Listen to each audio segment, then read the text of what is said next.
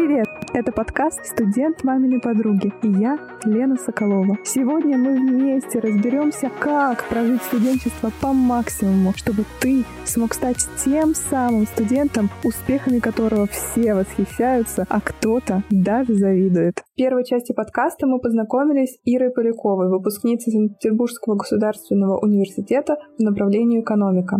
Сейчас она является предпринимателем, развивает свою собственную компанию. И в первой части подкаста мы разбирали, что именно ей помогло стать здесь и сейчас предпринимателем с точки зрения ее бэкграунда в плане образования. Помогла учебу, помогла Ли, практика и так далее. И, конечно, мы остановились на общественной деятельности, среди которой ее позиция главного редактора в журнале «Моноки», ее развитие в рамках сообщества «Карьерный клуб». В этой части мы будем больше разговаривать про карьерный клуб, который сейчас называется «Про карьеру». И хочу тебя немножко ввести в курс дела. «Про карьеру» — это сообщество ребят, которые вместе нацелены на саморазвитие и рост помимо учебы. То есть как окончание университета быть реально подготовленным и квалифицированным специалистом на рынке труда. Чем-то это напоминает мой канал, правда? Возможно, я от ребят вдохновилась, потому что наблюдала за ними и участвовала в мероприятиях, пока училась на экономическом факультете. Но так или иначе, сейчас они активно развиваются, они действительно классные, есть на что посмотреть и в чем поучаствовать, поэтому я оставлю ссылочку в описании, переходи посмотри. А мы начинаем.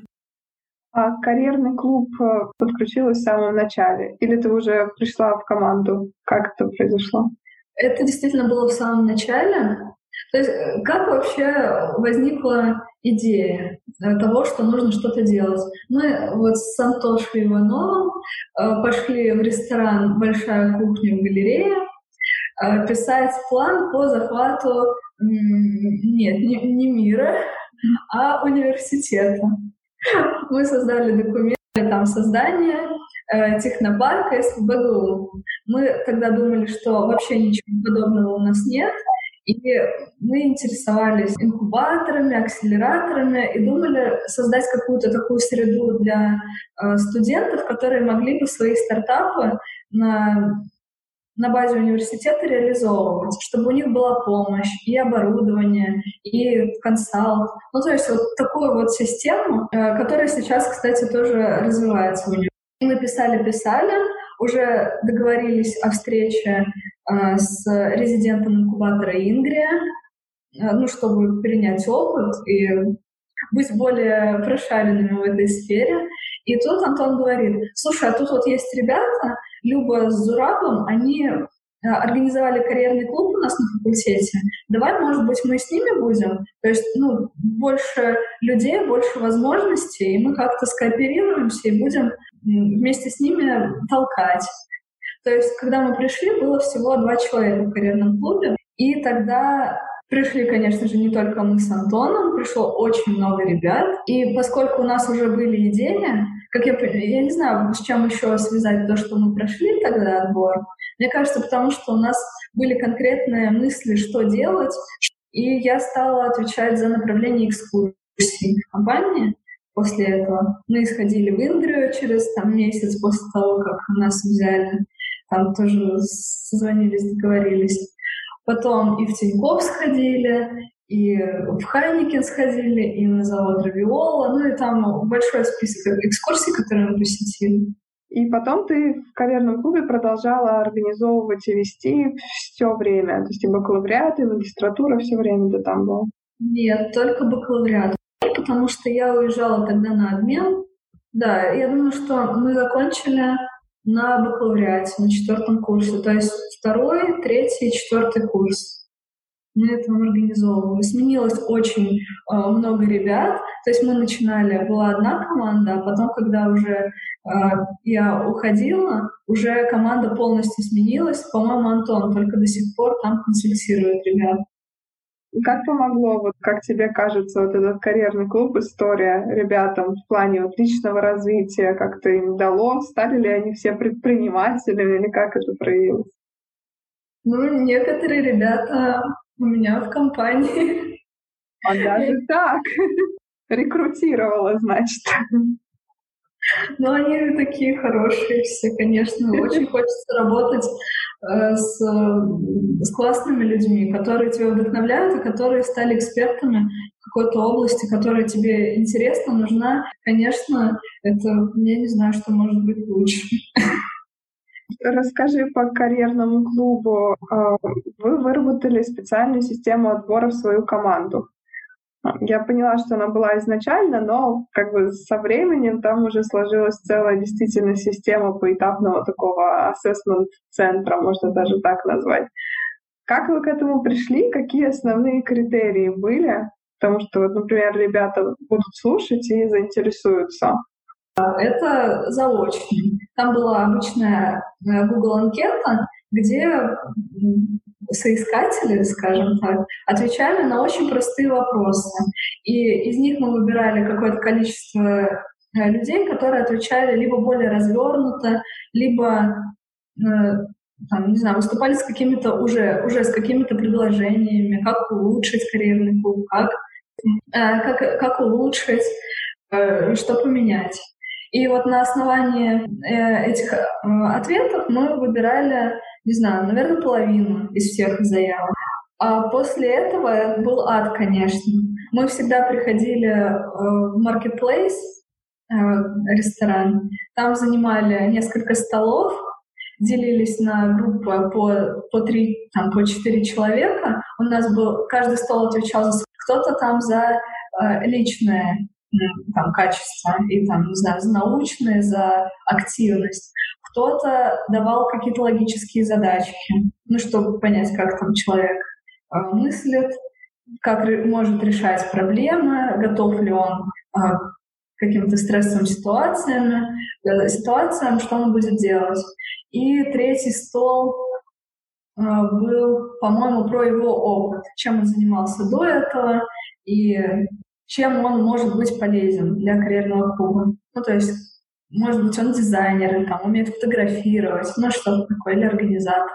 И каждый стол ставил там какие-то баллы, писал комментарии по каждому кандидату, а кандидаты приходили каждые 10 минут, там новый. То есть один, за одним, один стол прошел, переходит на второй стол, второй стол прошел на третий. И так там вообще удивительно, сколько много ребят э, хотели э, ну, в эту команду все эти ресурсы, ну я так понимаю, информация, имею в виду, о Маноке, о карьерном клубе, она к тебе поступала достаточно органично, просто за счет э, ну, вот, круга общения.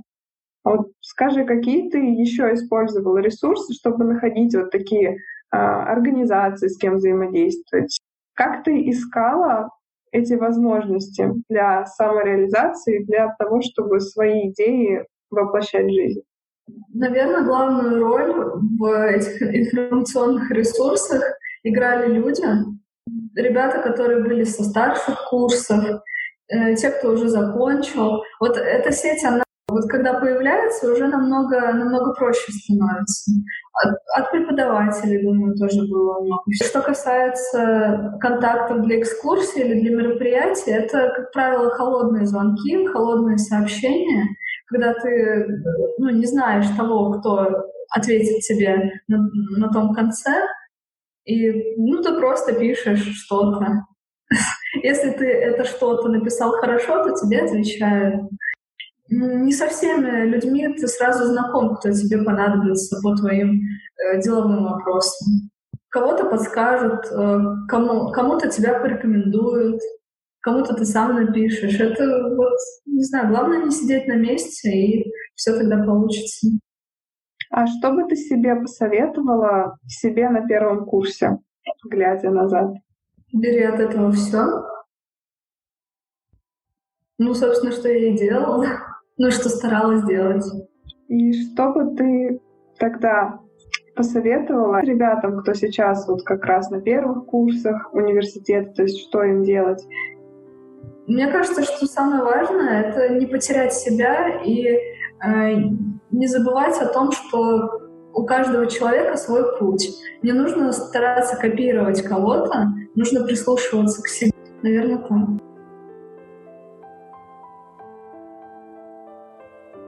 Что же помогло Ире достичь тех результатов, которые она имеет сейчас? То есть быть основателем своей собственной компании, заниматься любимым делом, которое ее реально драйвит. Ну, во-первых, это ее осознанный выбор программы обучения. Как ты уже понял, Ира действительно думала над тем, чем она хочет заниматься в будущем, прикидывала, планировала и шла от обратного, что, например, точно врачом или учителем, скорее всего, нет. Значит, можно попробовать сторону предпринимательства. Именно после этого Ира стала искать те направления, которые наиболее близки предпринимательству, потому что, ну, ты сам понимаешь, в предпринимательстве огромный вариатив именно секторов, но базовые знания — это все таки экономические и в какой-то степени по направлению менеджмент. Подумай и ты, если у тебя сейчас еще есть возможность решать о направлении бакалавриата или магистратуры, или, в принципе, твоего дальнейшего развития, подумай от обратного, что именно тебе точно точно не нравится, а что тебя драйвит.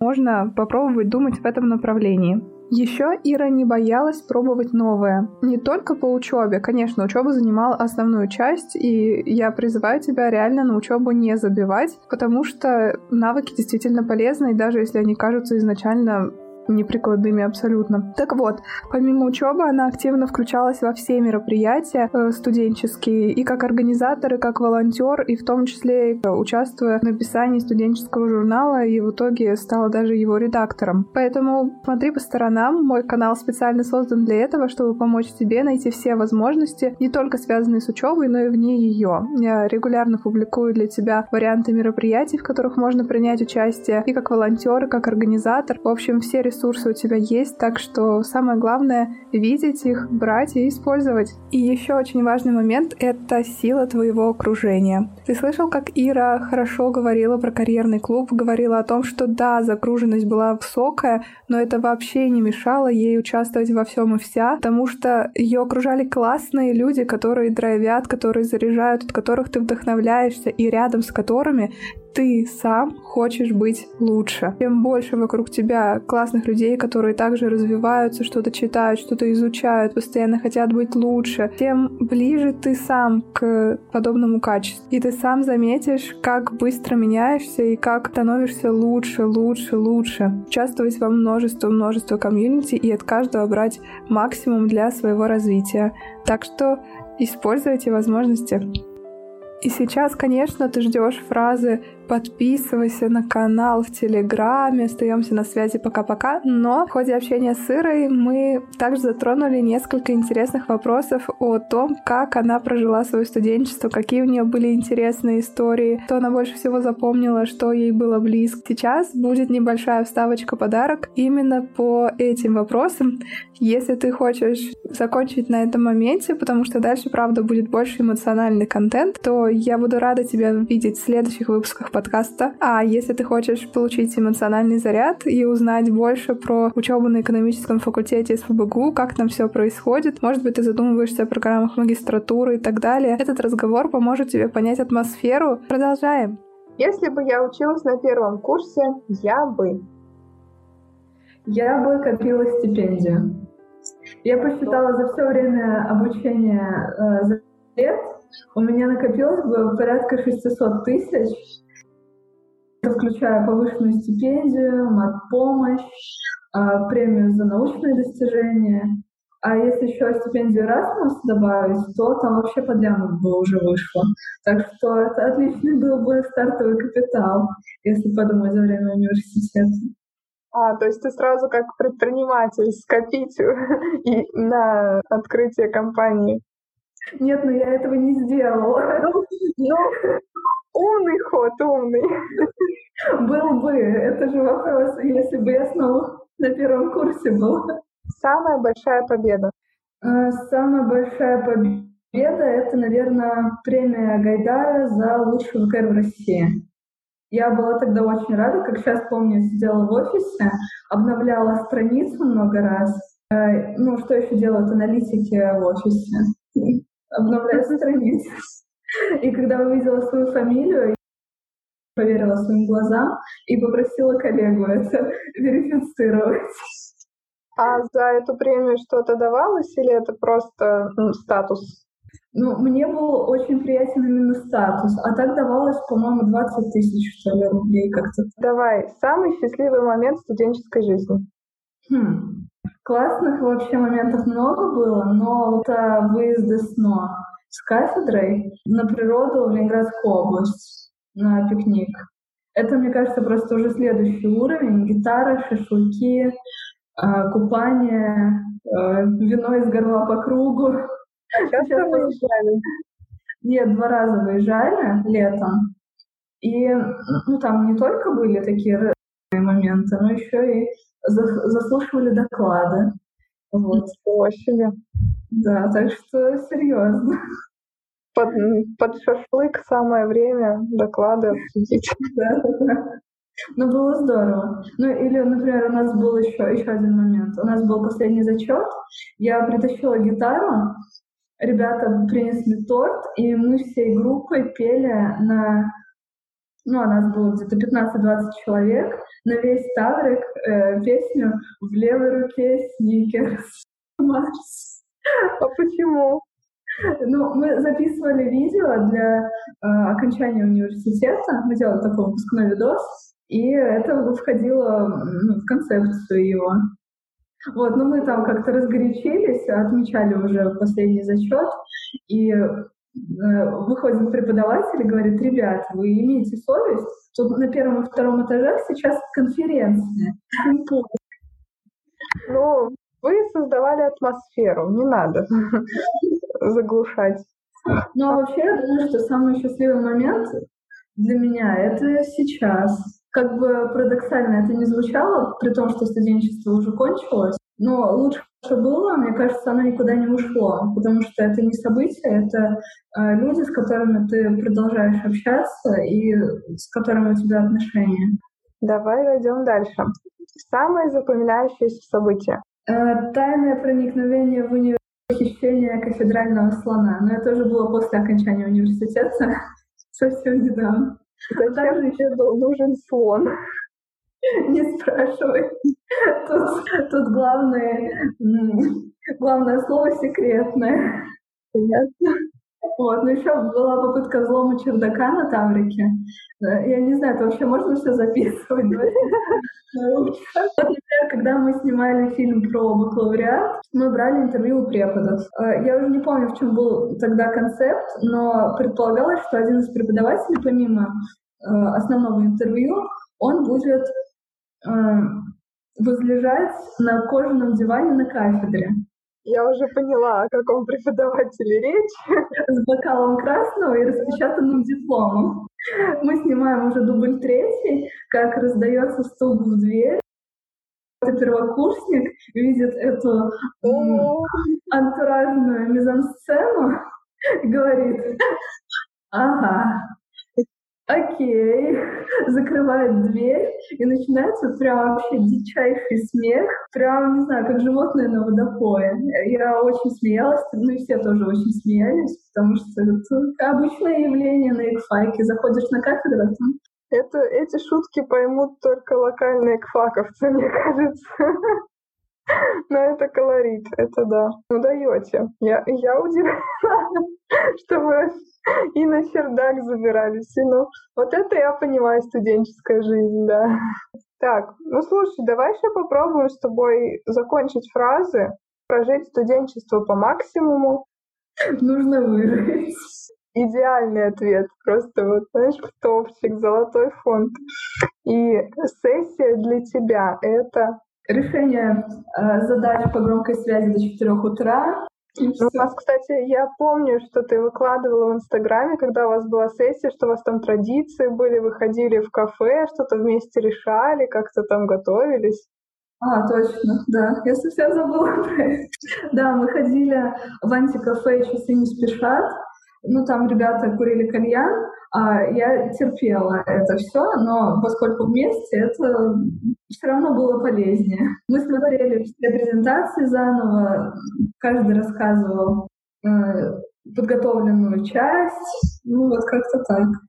Да, это было весело. А потом, когда уже у всех шарики за руки закатывались, то мы снимали э, для Инстаграма с разными масками. Там с помешами, э, с с планетами вокруг головы, ну там такой. Ну вот и получается, что сессия это не только вот решение по голосовой связи, еще и антикафе, масочки в Инстаграме. Это был подкаст «Студент маминой подруги». Я, Лена Соколова, желаю тебе отличного дня. Обязательно подписывайся на телеграм-канал и до встречи в следующих выпусках. Пока-пока.